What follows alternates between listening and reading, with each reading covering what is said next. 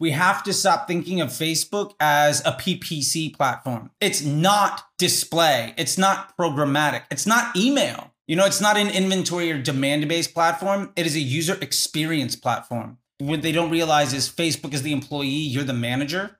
The harder you work, the more you're micromanaging your employees. The more I micromanage an employee, the worse they are.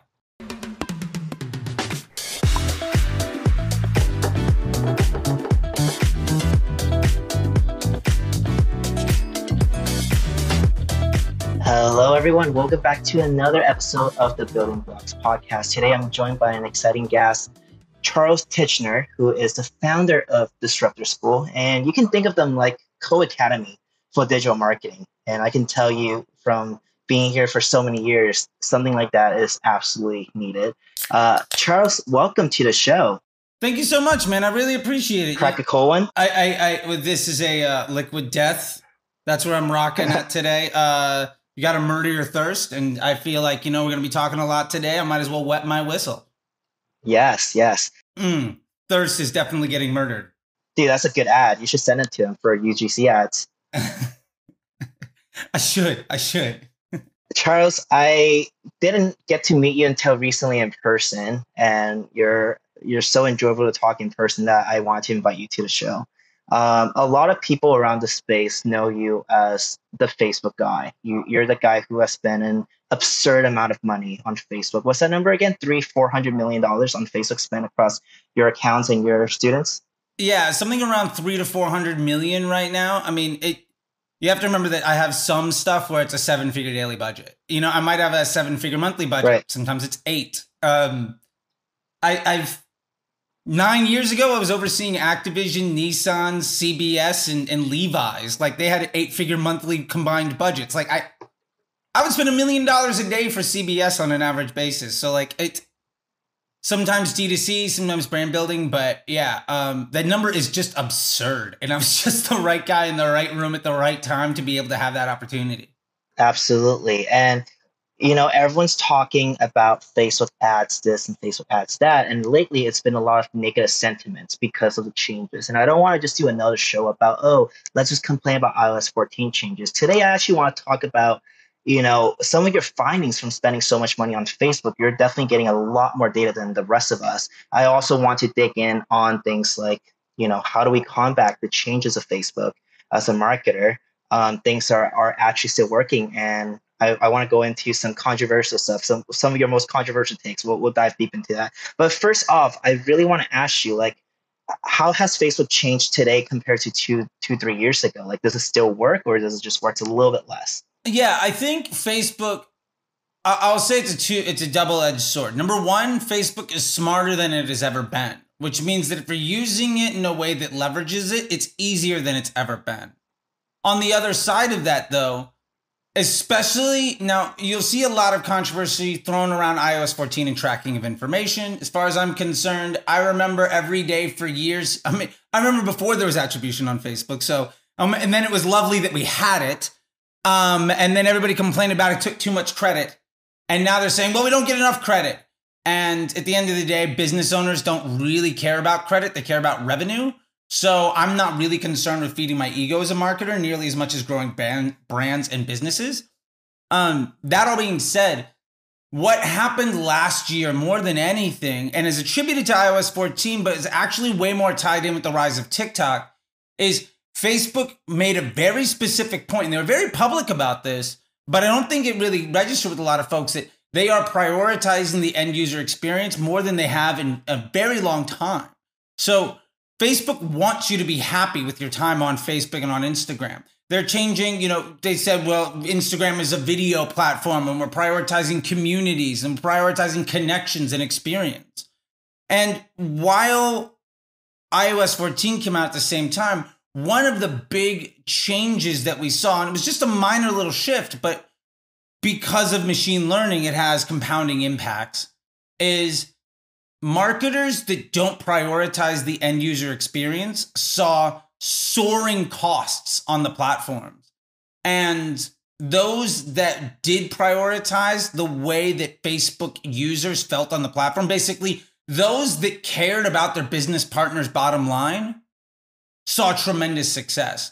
And, as a for instance, I got a I got a, a student of mine from the Facebook Ads MBA program. He runs women's print on demand jewelry in America. He was upset during Black Friday because his CPMs went up by 50%, all the way to 16 and $18. Most people I know would love to see some CPM like that at all. And that was his super high, like, like super high, uh, you know, competition marketplace marketing towards women that aren't necessarily wanting to buy with jewelry, which everybody's trying to hawk. And in that space, because his ads did the job of meeting Facebook's business objectives, he was getting ridiculously low cost of inventory. And so this is really playing into the idea of we have to stop thinking of Facebook as a PPC platform. It's not display, it's not programmatic, it's not email. You know, it's not an inventory or demand based platform, it is a user experience platform. And the less you try to force your experience you want onto people to try to extract money from them, the more you make Facebook's business objective of time on site and on app and consumer intent positive, the cheaper it's going to be for you to advertise and the higher the quality of the uh, experiences, the the auctions you're going to win. Um, at the end of the day, say you really give a damn about the end consumer. You're running heavily creative testing. There's a branding approach to it. You're running broad, dynamic creatives, lowest cost. You're doing all of that stuff. And I'm working off of interest groups and bidding models and lookalikes and heavily retargeting things, trying to do everything. I might have one or two ad sets that are way better than your broad. But every month you're getting better. Every month I have to work harder and harder just to maintain the same thing because I am basically making it more and more difficult just to stay afloat every month. And after a year, I'm probably going to struggle to stay on the platform. And you might struggle with funding because you ran out of money because you've been doing so much. And I've had more people struggle with having to go to VCs early and inventory issues than I have people being priced out of the marketplace when you align yourself with Facebook's objectives. And I think every platform, every business relationship works like that. You know, any relationship, honestly. If you had a friend that said, This is what I need from you, if my wife said, This is what I need from you, and my response was to give her the finger and demand money, we're not going to be in a relationship very long.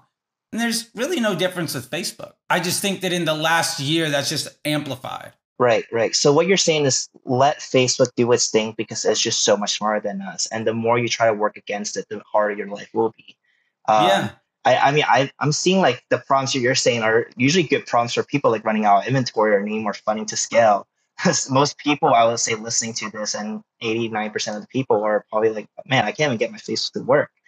And, and I'm quite curious to hear like why is that the case? Like from your assessment, why does Facebook work better for some brands than the other, even if they do the same exact thing? Is there is there a difference for how you can run Facebook ads for a brand at a certain AOV or a certain like brand recognition versus a brand who is very well known, has uh, has a large audience already? What what is the different ways to approach these two type of businesses? Yeah, that's a great question. And, and I've had the luxury because I have students and clients from all over the world and have been doing it for many years. I've had basically the same business come to me 20, 30, 50 times, like over the years, right? Um, and that's happened all sorts of times. And, and what I can say is the most important thing in running your Facebook ads is the business model.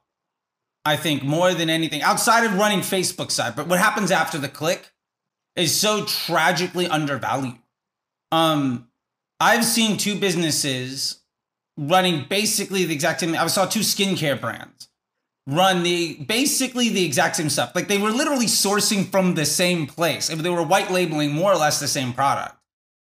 And one of them leveraged influencer marketing, Google, like search and email, and made a lot of money or made a lot of profit margin, but had a really hard time growing. And the other one heavily favored customer service and Facebook ads. And as a result, they ran at a much lower profit margin per transaction, but they run at a much higher profit margin per customer. And one of them went out of business in 18 months. The other one uh, exited for an eight figure uh, exit in, in 26 months from founding. So one of them was a $24 million deal. The other one fired everybody and closed up shop.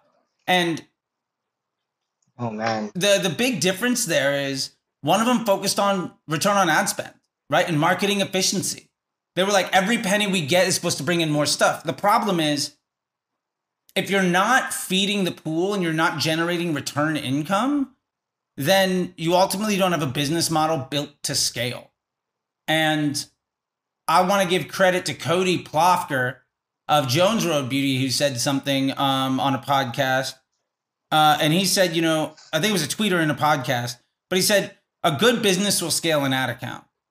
And I think I've tried to say that exact same thing for years and years and years, but sometimes just somebody saying it so simple and beautiful, like you, you can't get better than that. Quick fire question for you, quick fire answers. What are the three things that you absolutely need to do right now to succeed on Facebook? I think the three things that I highly recommend everybody do is one, embrace broad as soon as possible. Remember, broad is a noun, not an adjective. It is age, gender, and location. Every bit of targeting you put on top of that adds to the cost of CPM um, because ads do the targeting. That's an objective fact. So why not let the system find the right people? That in mind, also, I'm using dynamic ads as much as possible. Dynamic creatives are tremendously powerful. Keep them simple, make them actionable. Every spend should inform you, even if it's a win or a loss, what you need to do. Let Facebook construct the end user experience in a way that is best for your business relationship with Facebook. And then the third thing I'd highly recommend is you need to simplify your offers and really figure out what is the most profitable customer journey for your needs right now. Do you have cash flow? Do you are you willing to invest in long-term lifetime value?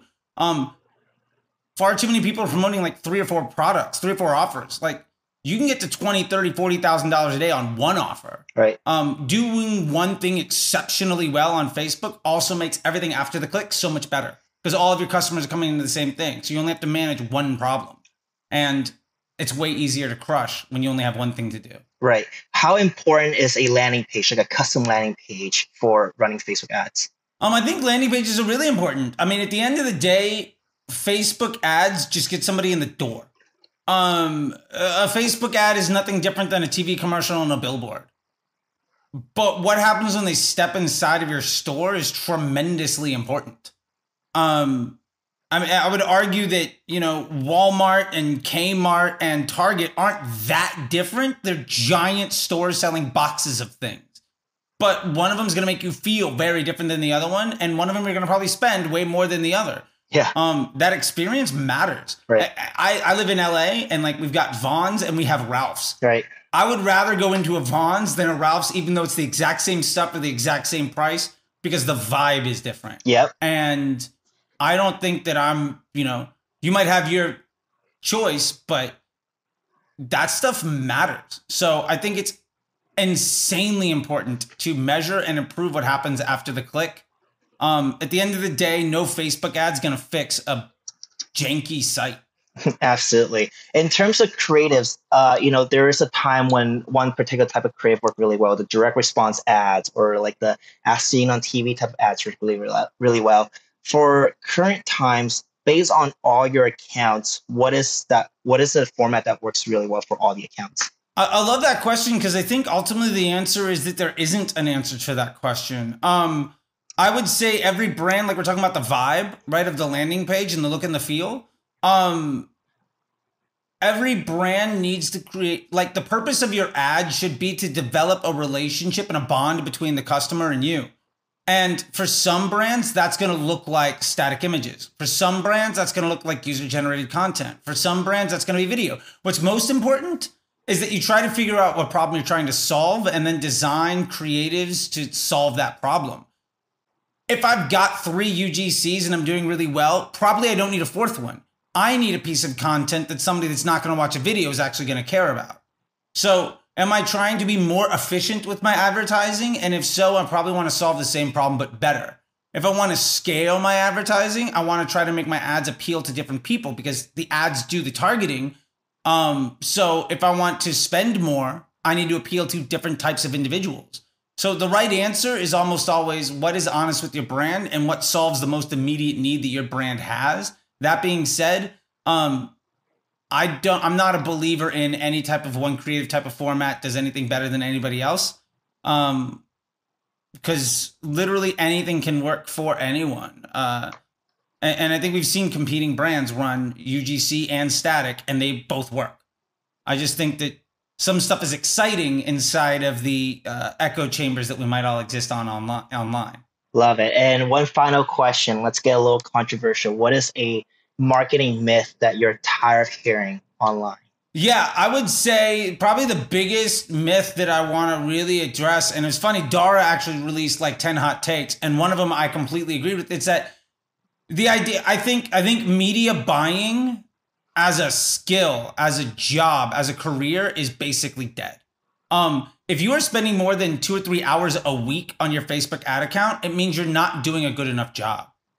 Facebook media buying is a feature to an overall employee. Like you have to be good at other stuff. Like my Facebook ads MBA program, I'm training basically everybody to be good at Facebook ads and be a CMO. Um, because you need to know that data. You can be a creative marketer, you can be anything else, but that's not a standalone skill that requires more than a few hours a week. So if you want to make a career as a media buyer, you have to understand that either you're going to be the person pushing buttons all over the place, or maybe you decided to do the easy thing of taking some part time work, three, four grand per client, you're pulling in 100K a year, good for you. But very rarely is the idea of somebody's a good media buyer versus somebody isn't. What is way more impactful is somebody's a really good creative strat- strategist or somebody's really good at being a marketing officer and understanding the media mix. Um, but the easiest way to buy ads on Facebook is go broad, use dynamic ads, and focus on getting one thing well. That doesn't take that much time. Um, and I think people are under the impression that hard work is a good thing in Facebook. What they don't realize is Facebook is the employee, you're the manager. The harder you work, the more you're micromanaging your employees. You've managed people, I've managed people. The more I micromanage an employee, the worse they are. I love that analogy. I've never heard of that before. It's a great analogy for Facebook. Yeah, I, am glad. I hope that hits home with people. Like it's a factory, right? If you're t- tinkering with every step in the factory, you can't be really upset that it's not doing nearly as good as it could if you just figured it out and let it do its thing. You know, I mean, we, we have factories with robots in them. Do you think the Tesla robot gives a damn about whether it's building a Model X or a C or whatever? No, it does its job. Your job is to make sure that it does its job as much as it possibly can without you. Any business owner should be working at the greatest extent to make sure that that business is successful without needing them. If you're not doing that, then you've designed yourself a paycheck.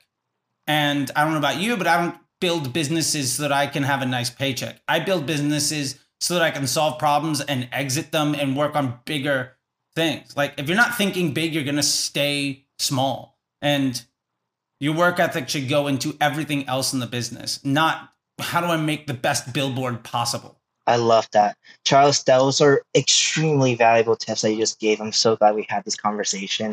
And that's a wrap for today's show. Thank you so much for coming on. Thank you, man. I really appreciate it. I, you know, I, I, I was lovely to get a chance to meet you in person too. We got to hang a little bit and, um, you know, you're a very, very nice guy. And I, I, I know you do a lot of things behind the scenes to help people out. And I think that that is tremendous. And I really want to let you know that I appreciate those things. I see stuff, I won't call things out, but you definitely have a really good head on your shoulders and you are exceptionally giving with the opportunity that you've had.